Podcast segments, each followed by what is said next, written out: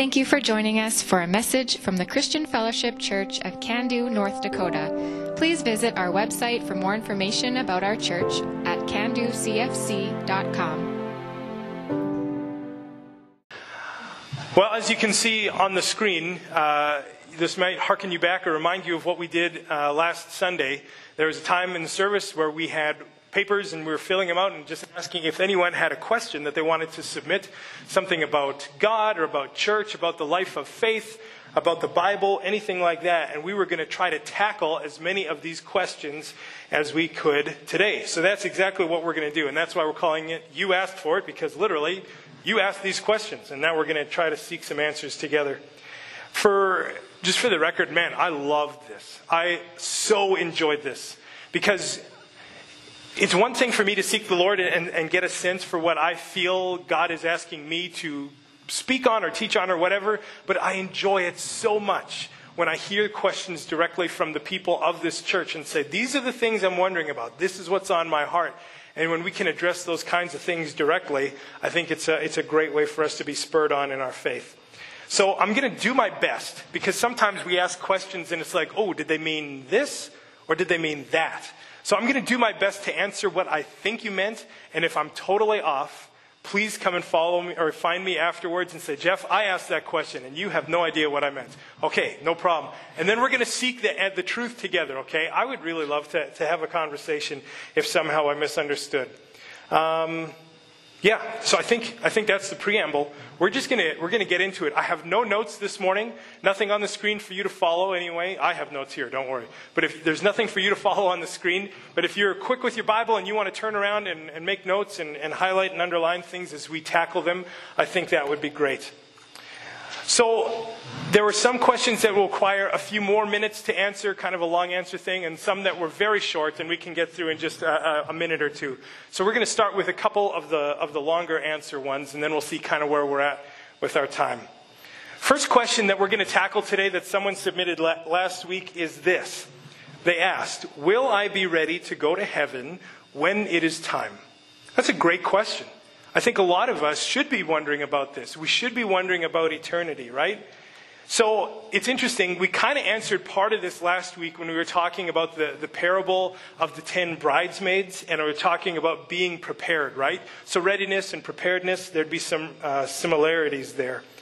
But what we can learn from what we saw last week is that the first and most important way to be ready to go to heaven is by having a personal relationship with Jesus Christ. Heaven is the home of those who receive eternal life. And in John three sixteen, we, we know this verse. This is the first verse that so many of us memorized when we were kids growing up in Sunday school. It says, can we say it together? Do you think we can do this by memory? Oh boy, this is a bold move, Jeff. I don't know. All right, we're going to do the N I V translation or K J V, whatever you like. Just say whatever version is on your mind. We're going to say John three sixteen. You ready? For God so loved the world that he gave his one and only Son, that whoever believes in him should not perish, but have what? The everlasting life, or eternal life, or forever life, whatever your translation says. That's right. So it's belief in God's Son. And who is God's Son? That's Jesus. It's belief in Jesus. That is the primary way that we are ready to go to heaven. But there is more.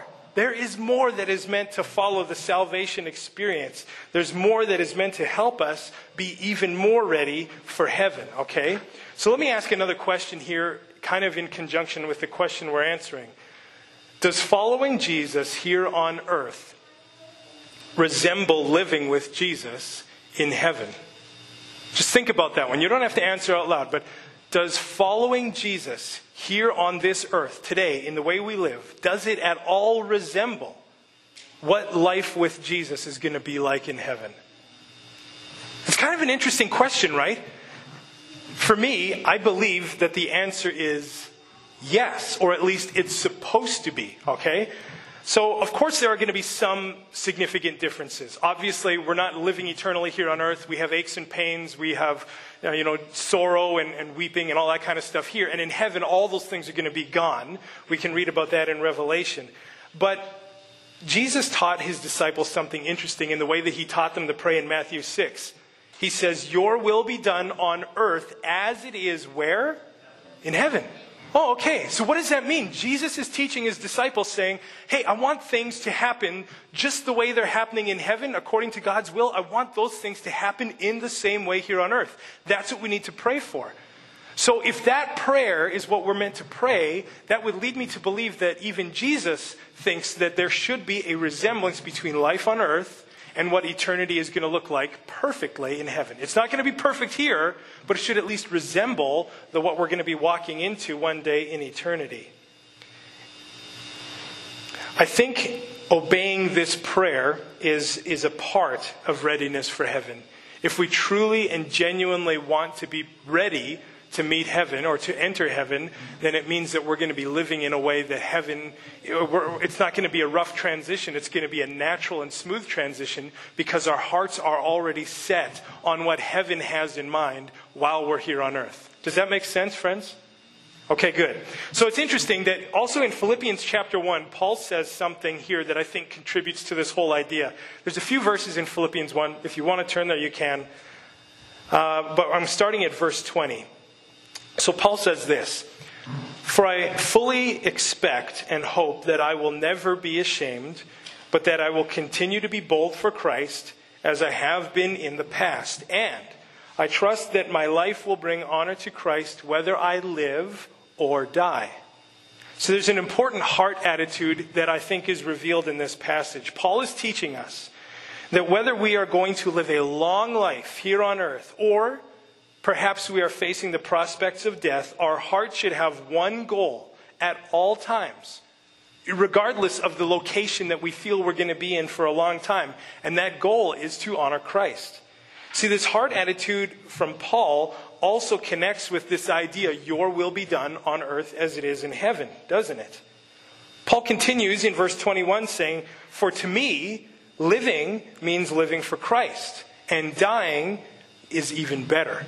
So he says here, living, living for Christ is my purpose in living here on this earth is for Christ. It's to honor Christ. And if I die, if my life on earth is over and I enter eternity with Christ, that's even better because I get to be with the one whom I am serving.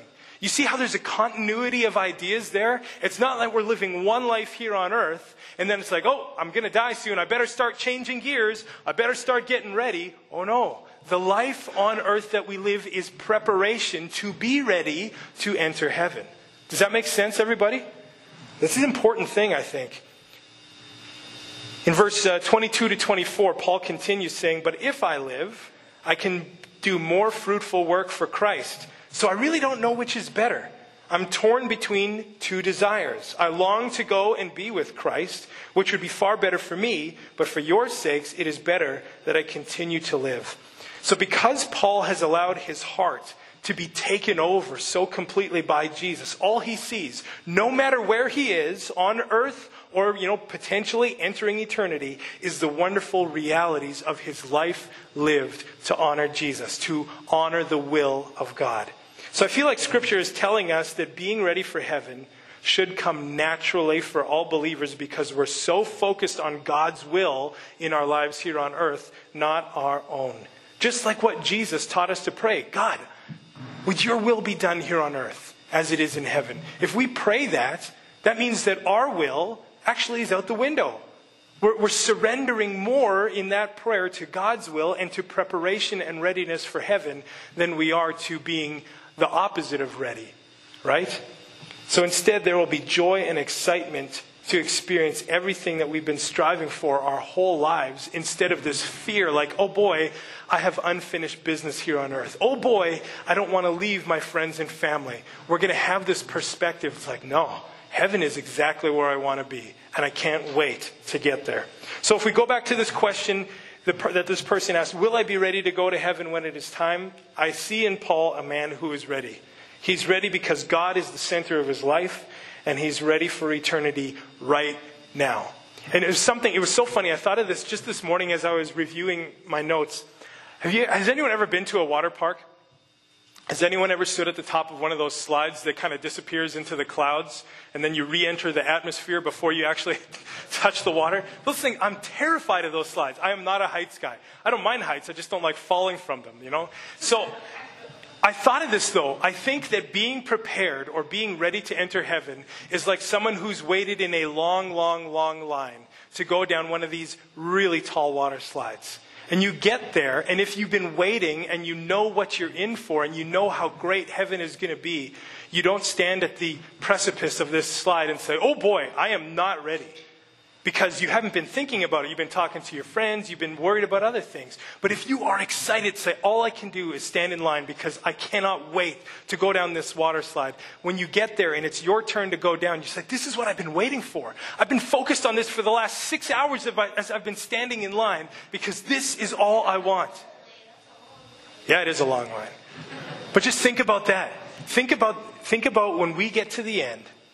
And, and maybe, maybe we're in a bed, we're waiting to die. Maybe our, our quality of life is diminished, as lots of ours do here on earth. What if we look back and say, oh man, I am not ready to die? What does that mean? It means that we haven't been focused on the end at all. We've just been focused on this, this life. And this life is not what we're supposed to be focused on, right? So I, I just think that's uh, uh, my, my idea of understanding how to be ready for heaven would be focusing on it here and now. All right, uh, next question that, once again, I didn't have any uh, names attached to any of these. I had some guesses. It was actually kind of fun. It's like, oh, I'm pretty sure this person asked this one, but I really have no idea. Someone asked uh, this one. I like this question. How did Jesus deal with rejection? What a good question, right? How many of you have ever felt rejected in your life? Wow, you guys are amazing. If you haven't, maybe you're like that guy or that girl who asked someone out, and it's like, yeah, of course they said yes. This is who's asking, right? Maybe that, you know, maybe that's, Melissa's looking at Barry. I like that. Barry, it's okay. You're a stud. It's cool. So rejection absolutely was something that Jesus dealt with. Um, the okay, maybe we should pray. I don't know. The prophet Isaiah says this in Isaiah fifty-three three about Jesus. He was despised and rejected by mankind. A man of suffering and familiar with pain, like one from whom people hide their faces. He was despised, and we held him in low esteem. That's a description of our Savior. That's a description of Jesus, right? So yeah, absolutely. Jesus faced rejection in a monumental way. He was rejected by the entire human race. He was rejected by the very people that he created. We rejected him through our sins against him. No one has faced rejection by literally every single person that has ever breathed like Jesus has. At his birth, he was rejected by King Herod. King Herod wanted to kill him, right? All the boys two years old and younger were, were killed because this king felt threatened by an infant who was claimed to be a king. During his ministry, Jesus faced constant rejection by the Pharisees, the religious leaders, and others who refused to believe in his message about the kingdom.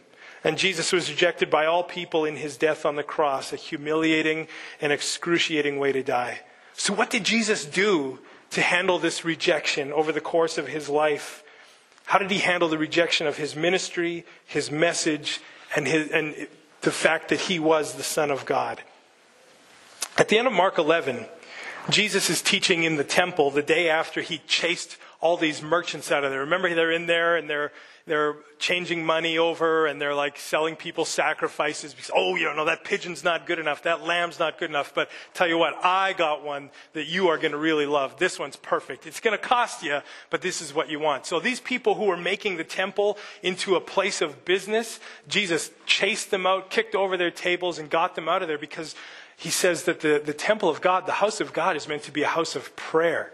Right? So he, he had just done these things the day before, and now he's teaching in the temple the next day, and the chief priests, the teachers of the law, and the Jewish elders, they come to Jesus and they ask him in verse twenty-eight, by what authority are you doing these things, they asked, and who gave you authority to do this?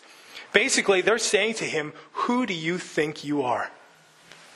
In this very confrontation, the Pharisees are rejecting Jesus, his message, and his authority. Part of Jesus' response to this rejection comes one chapter later in Mark twelve. Jesus begins to teach a parable, and at one point he quotes Psalm one eighteen, verse twenty-two and twenty-three. And he asks these Pharisees and the religious leaders uh, this question, uh, haven't you guys read this passage of Scripture? The stone the builders rejected has become the cornerstone. The Lord has done this, and it is marvelous in our eyes. So what's Jesus saying here in his response to the confrontation and the rejection of the Pharisees? Basically, what he's saying is he's foreshadowing. Once again, he says, you're going to reject me and in fact kill me, but through my death, I will bring to life the plan that God has always had in mind, and I will give life to anyone who accepts me, and this is my Father's good will. So Jesus deals with the rejection and the confrontation by sticking to the plan. He doesn't deviate. He doesn't worry about what these other people say. He says, actually, you guys are going to reject me, and that's fine. But my Father's plan is that you were going to reject me, and that I'm going to stick to that plan, and it's going to be to the salvation of the entire world. So when rejection comes, Jesus doesn't wilt. He doesn't say, oh, geez, I can't believe I've offended someone.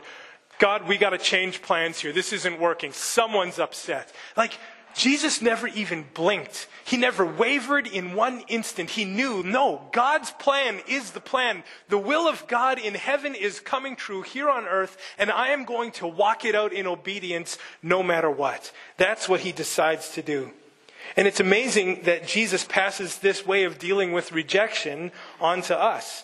Jesus teaches in Luke six, verse twenty-two and twenty-three, saying, blessed are you when people hate you, when they exclude you and insult you and reject your name as evil because of the Son of Man. That's Jesus. Rejoice in that day and leap for joy, because great is your reward in heaven, for that is how their ancestors treated the prophets. Man, as we live for Christ, it's very likely that some people will appreciate who we are and the love that we have for the Lord. They're going to say, wow, I, I want what you have. Or I want to join your church in worshiping because I see something different in you than I see in other places. But it's also just as likely that some people will be harsh towards us because of our faith in Jesus. I've lost a job because I was a Christian. I've been bullied when I was in high school because I was a Christian. It's okay. Do we abandon ship at that moment and say, well, this isn't what I signed up for? Actually, it is. Christ says, you will share in my glory if you share in my suffering. And part of the suffering that he faced was rejection. This world is not our home, right? We're being prepared for heaven. That's what we just talked about in the previous question. So when, we, when we're rejected by the world, it's actually a confirmation that our faith in Christ is on the right track. If no one ever rejects you for your faith, either no one can see it, or perhaps we're not living it out at all. I'm not trying to, to cause people to doubt their salvation or anything like that, but the way that we live on this earth, there should be a little bit of conflict that comes our way, because people shouldn't all agree with what we're doing. There should be unbelievers who are uncomfortable even. I'm not, it's kind of a weird thing to say, but they shouldn't look at us and say, oh yeah, that guy's exactly like me. They should never say that. They should say, there's something different about that one. Whether I'm comfortable or not doesn't matter, but there's something about that one. They're so in tune with following Jesus. They don't waver from the plan. There's something different about them. So we need to stay focused on the mission. I believe that's the best way that we handle rejection. And you know what, friends? Think about it this way. If we all do that here in the Christian Fellowship Church, if we all stick to the mission, how much of an encouragement is it to the next person to stick to the mission as well? If I'm struggling, but I look around and I say, but man, I'm part of this church, and every time I doubt, I look at these people and they love their neighbors. They worship God with enthusiasm. They say all these things in praise and prayer about what God is doing in their lives. Surely they're sticking with it, and if they can do it, so can I. I, I think that's what uh, the benefit is when we all stick to the mission and, and handle rejection well together. Okay, next question here. Uh, last long answer one before we'll kind of get into some shorter ones. Someone asked, why do we personally serve the Lord? Tradition or relationship? Woo-hoo. This is a big question. I like this one a lot. Really, this question is calling us to examine our motives for serving Jesus. This person asked, why do we personally serve the Lord? They didn't ask, should we? They, are, they know that we should serve the Lord, but they're asking, why do we do it? Do we do it because it's a tradition that we're following? Or are we, or are we serving the Lord because there's a personal relationship that is driving us to a lifestyle of service? I'm just going to cut to the chase on this one. If our goal is to serve the Lord, I don't see how that's even possible without a relationship with him. Let me explain. Let's say an unbeliever begins attending a church. They are at this church every Sunday for several months simply because they like being around the people who are there, and everyone treats them really, really nice. Then, since they enjoy music and they have some talent in that area, they offer to help lead worship. Still, as an unbeliever, they say, I see that we sing at the beginning of every service. Man, I'd like to do that. Why do they want to lead worship at this church? It's because they've observed a tradition, a practice that has been passed down over the years, and they want to join in with that tradition. So, is praising Jesus through singing to him a good tradition? Yeah, absolutely. It's perfect. It's exactly what the scriptures have told us to do. It says in the early church, the people got together, they prayed, they broke bread together, they worshiped, and they devoted themselves to the apostles' teaching. All similar things that we do here today. But is this person in our little scenario singing to praise Jesus? It's an uncomfortable answer, but we have to be honest. The answer is no. They don't even believe in him. There's no relationship. So how can the songs that they sing be glorifying to God if it's based purely on a tradition and not on a personal relationship? Now, let's say that someone else, or let's just say uh, another scenario here. Someone begins attending a church for several months, and through the prayers and the witness of the people at that church to this person, they believe in Jesus for themselves, and they begin their own relationship with him. Someone at that church takes this new believer under their wing and disciples them and teaches them how to follow Jesus, just like we're told we're supposed to do at the end of Matthew twenty-eight. They learn to love Jesus more and more, and they spend time with him on their own. Then they say, you know, I just I love Jesus, and I love to sing his praises. I can't help but sing in my car to him while I'm driving around. I play my piano at home, and I've learned all the songs that we sing at church. Do you think it might be possible that I could help lead our congregation in worship? Now let me ask you this. Why does this person want to lead worship? It's because they know Jesus. And from the love that they have for him, they are moved to serve him. That's beautiful, right? Like, that's the goal. We we know Jesus. We, we get discipled by someone so that we know Jesus more and more. We grow in disciplines and in faith. And then all of a sudden, because our heart is connecting to Jesus so consistently, I'm like, ah, I can't hold it in anymore. I just want to do all the things that God is asking me to do. Not because I have to, but because I want to. Isn't that beautiful? Like, that's the goal. Jesus says in John fifteen five, a familiar verse, I am the vine, you are the branches. If you remain in me and I in you, you will bear much fruit. Apart from me, or without any relationship with me, you can do nothing. So bearing fruit means being productive and useful in our lives for the glory or the honor or the benefit of Jesus. In other words, being fruitful means serving Jesus out of a relationship with Jesus. Can you be fruitful simply by observing a tradition? Maybe you didn't hear me. Rania, let's just make sure the mic's really hot. Can you be fruitful if you do not have a relationship with Jesus? No, no. We should confidently answer this. Let's, on the count of three, we're going to say no, uncomfortably loud, okay? One, two, three. No. We have to be so sure of this. We have to be so sure, friends. Because if we begin to think, well, I'm going to church, what else is there? That's just a tradition. We have to honor God through relationship. It's all about relationship. If our heart's not in it, God's not interested. This is such a, a huge thing that we have to be so certain of. All right, we got, okay, we're about twenty minutes. We got a few short answers here. We're just going to kind of ease up a little bit, and we're going to dive into some of these few short questions that some people asked. So one person asked, do you think God hungers for our love as well as hungers to love us? Kind of an interesting question. Uh, I'm going to I'm going to answer it because it's two questions in one. So the first part was, Do you think God hungers for our love? Yes, absolutely. That's why the greatest commandment is to love the Lord your God with all your heart, soul, mind, and strength, right? If God, the one who created us, gave us that commandment as the most important thing, clearly, us loving him is the top of his priority list. In creation story, we see how Adam and Eve were created and God walked with them in the cool of the garden. They had relationship. They loved one another. That was important to God. So yes, God absolutely hungers for our love. But the second part was, do you think as well that he hungers to love us, or hungers or desires to love us? I'm going to answer that one a little differently. I would say yes and no. Because desiring something in my mind means that you have not attained it yet, right? So I desired when I was twenty-three years old to marry my wife. I desired to marry her, so I proposed. I said, will you marry me? This is what I want. And she said yes, because who could say no, right? Yeah, because I'm a stud. Yeah, right. Me and Barry. If you need any dating tips, I don't know. Talk to us. We're setting up a support group. Yeah, you, you ask these things because there's something that you want or you need, but does Jesus need to love us?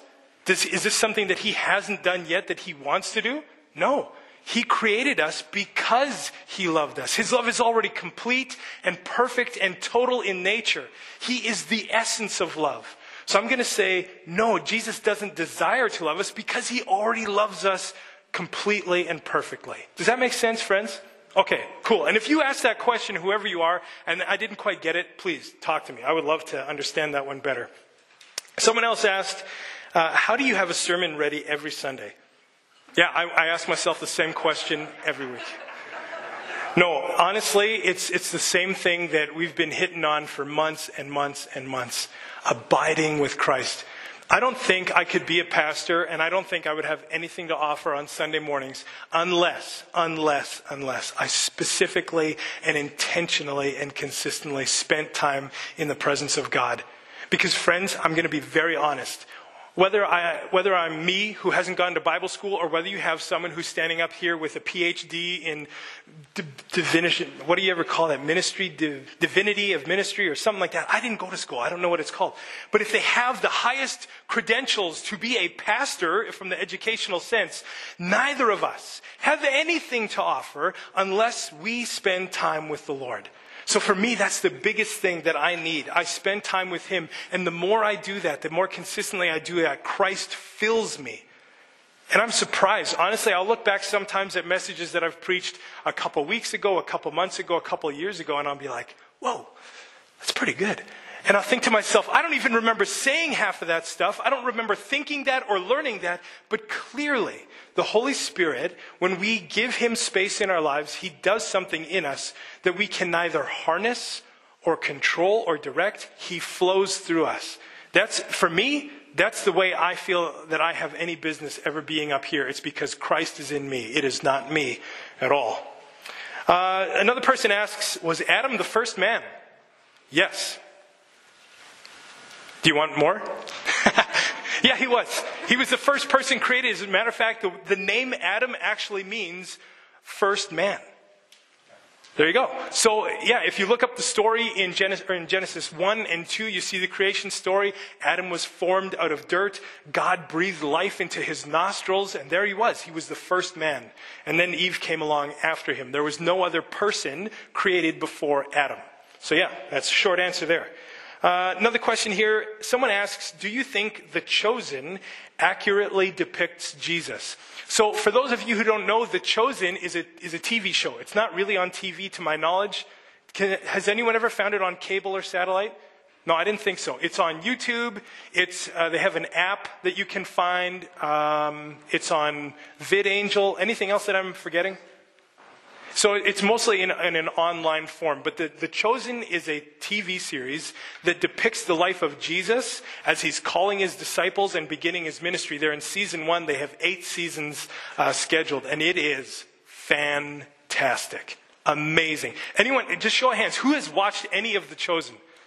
Okay, friends, if you haven't seen it, seriously, it is, it is awesome. And I'm going to tell you why. Because this person asked, does this T V series called The Chosen accurately depict Jesus? And my answer in short, I would say yes. Here's, here's the reason why. In the parts that the Bible actually t- tells, the stories that we see from the Gospels, I think the accuracy, not only of the events themselves, but the personality and the character of Jesus is so spot on. It is just so inspiring and wonderful to watch. And now it's interesting because in these Gospels, you have these stories, and then there's kind of like a blurry time where you're not really sure what happened between this story and that story. And these people who are creating the show had to use some creative license to kind of blend these events together. So it shows Jesus playing with children. It shows him acting, you know, as a carpenter and doing the things that he would have learned from his father. Does the Bible detail those things? No, it doesn't. But it, we know that they're very plausible because I think that they have... They've maintained the character of Christ so well. So please, if, you, if you're looking for some T V to watch, uh, watch something that's worth watching. This show, I, I believe, is, is excellent. Uh, last quick answer question, and then we're going to kind of answer the last one in conjunction with communion. So someone else asks, do you and your family plan to become U S citizens? Why or why not? That has nothing to do with what I intended, but I thought it was an interesting question. So I'll, I'll, I'll give you an update on where we're at. We're in the process or process, whichever side of the line you're on, of uh, becoming permanent residents. That's like a green card holder, okay? So we're in that process right now, and we're, we're, we're focusing on that. Uh, I think that after a certain period of time, you can, there's naturalization. When you've lived in the U S for X number of years, you can then qualify to be a U S citizen. When that opportunity comes, we'll see. Honestly, like we're not we're not saying absolutely not. There's no way we'll give up our Canadian citizenship, uh, and there's there's no way we're also prepared to say absolutely we're going to become U S citizens. We don't know. We're going to pray about it, and we're going to see what the Lord wants to do. All the only thing is, for sure, that will influence us is that we want what God wants. That's it, and that's all. So sorry, that's kind of a non-answer, but I'm playing the God card because that gets me out of it. All right. Last uh, last question. I know we didn't quite get to all of them today, and if you really had something burning on your heart for one of the questions that we didn't answer, you're welcome to, to text me or call me, and we can discuss those things together. But the last one we're going to answer today is a really interesting question. Someone asked, should Christians observe the feast days in some way? So the feast days are something that were part of the Jewish way of life. It's an Old Testament uh, tradition or observance that the Jewish people had for many, many, many, many years. They're also called the festivals. So if you ever read in your Bible, depending on your translation, some will say it was a feast of this or feast of that.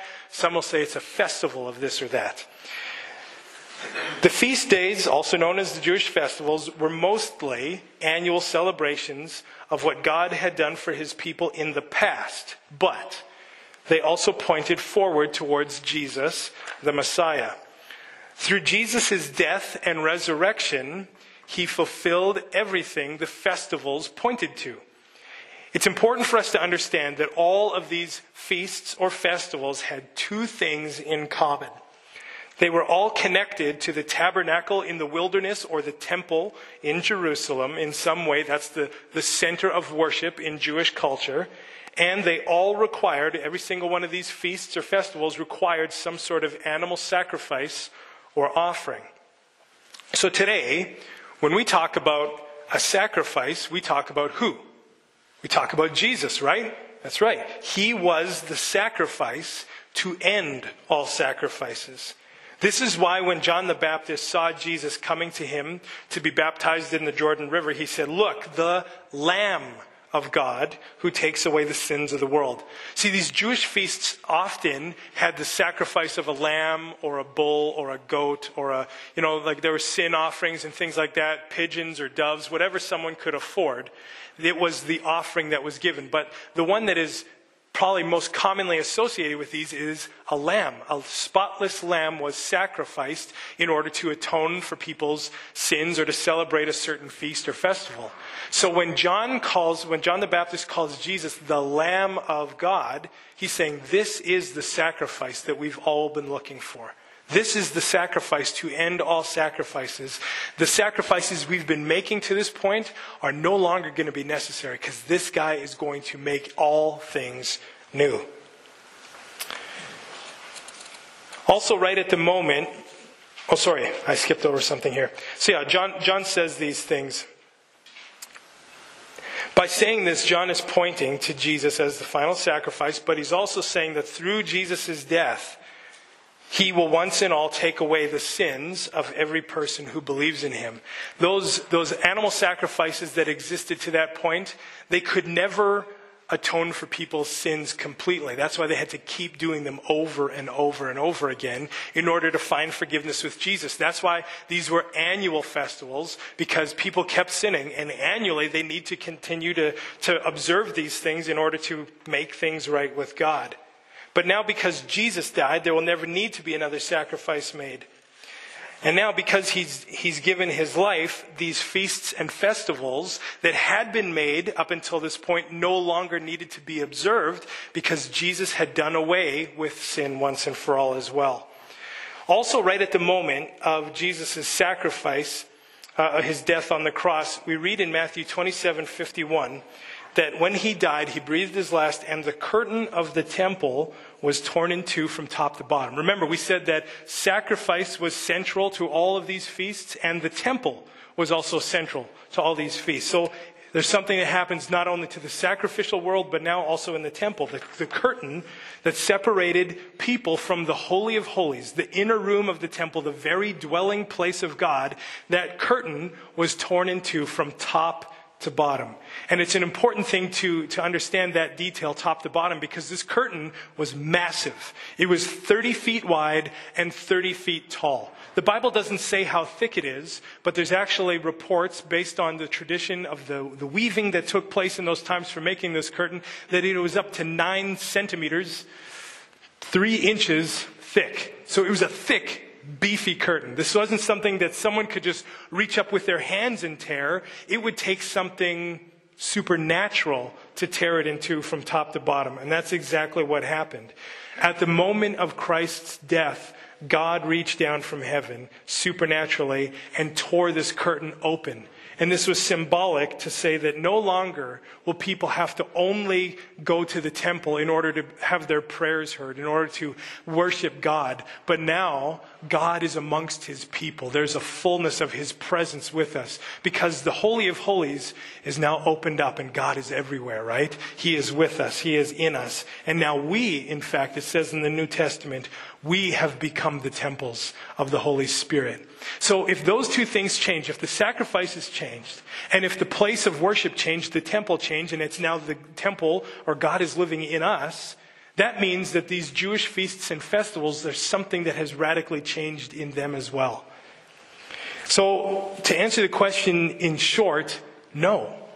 We are not required any longer to observe these feasts and festivals. If you want to learn about them and study them and, and even once in a while observe them with your families, there's nothing wrong with that. I have many friends who do these kinds of things, but it's not a requirement. The reason to do them now may be to appreciate even more how Christ totally took what was known in the world and changed it upside down for the better. No longer is it all about rules and religion and ritual. It's all about relationship. Everything points to Jesus. Even these feasts did.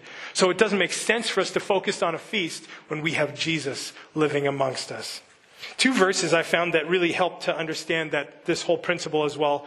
Uh, Colossians two sixteen to seventeen. It says, "Therefore do not let anyone judge you by what you eat or drink, or with regard to a religious festival, a new moon celebration, or a Sabbath day.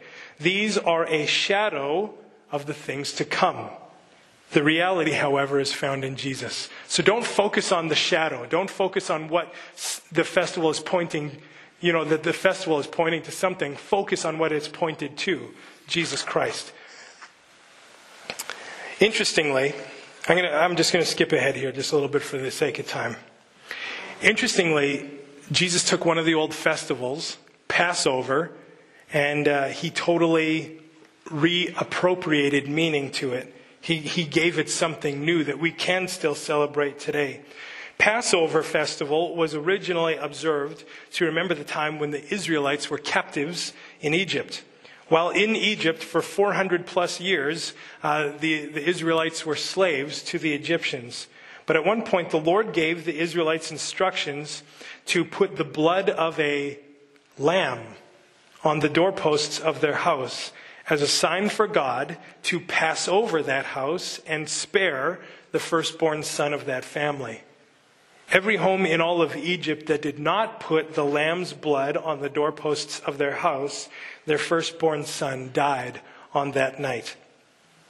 So now if we fast forward to the last time the Bible actually mentions Passover, is when Jesus ate the Passover meal with his disciples. He ate it on the night that he was betrayed by Judas to be crucified. So the meal that we call communion, and that we're going to celebrate together here in just a moment, was originally called Passover. Now, instead of remembering the time that the Lord spared the firstborn son of every family in Egypt, we eat communion to remember how God spared us. And Jesus' blood, the Lamb's blood, covered our sins. Isn't that awesome? It's so wonderful, actually, to understand what it was, how it pointed ahead to Jesus, and how Jesus fulfilled it in our lives today. When studying the Bible, just as a, like a bonus, when studying the Bible, we always need to remember that Jesus is the center of everything. If you read a passage and you say to yourself, I have no idea how this connects to Jesus, dig harder. Because nothing in the Bible has meaning apart from what Christ has done for us on the cross. Friends, I'm, I'm excited now. Now that we had this little Passover question, this festival question, we're going to take communion together. We're going to remember that Christ is the sacrifice lamb. And just like God spared people back in the day because of the blood of a lamb, our lives have been spared because of the blood of the lamb. What a great thing to celebrate uh, first off here in twenty twenty-one. So we're going to read the scripture that we usually read from First Corinthians eleven. This is where the Apostle Paul is, is looking back at that Passover meal that Jesus celebrated with his disciples. If anyone needs a hand pulling that cellophane off, if you're a nail biter and you don't have any nails to get that thing up, just look around to somebody else. I'm sure they'll help you out.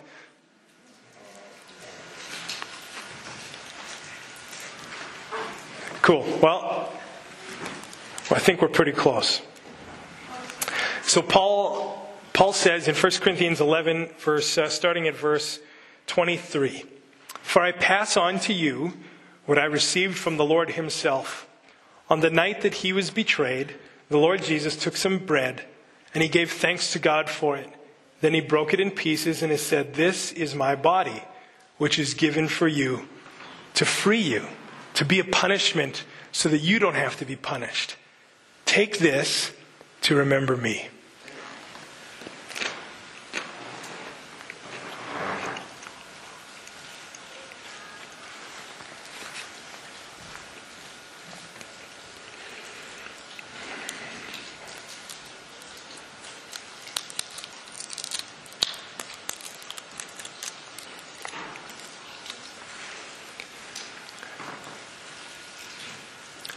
Yeah, Jesus' body was broken, and he endured tremendous suffering for us. But the scripture says, without the spilling of blood, there is no remission or forgiveness for sins. And that's the, that's the great thing, to see the theme of Christ's redeeming sacrifice all throughout scripture. It was there in Egypt thousands of years ago when they put the blood of a lamb on these doorposts. It's already pointing like, no, it's blood that, that Jesus needed to give in order for us to be forgiven. And he did that. So Paul continues in verse twenty-five, saying, "In the same way he took the cup of wine after supper, saying, 'This cup is the new covenant between God and his people, an agreement confirmed with my blood. Do this in remembrance of me as often as you drink it.'" Let's remember.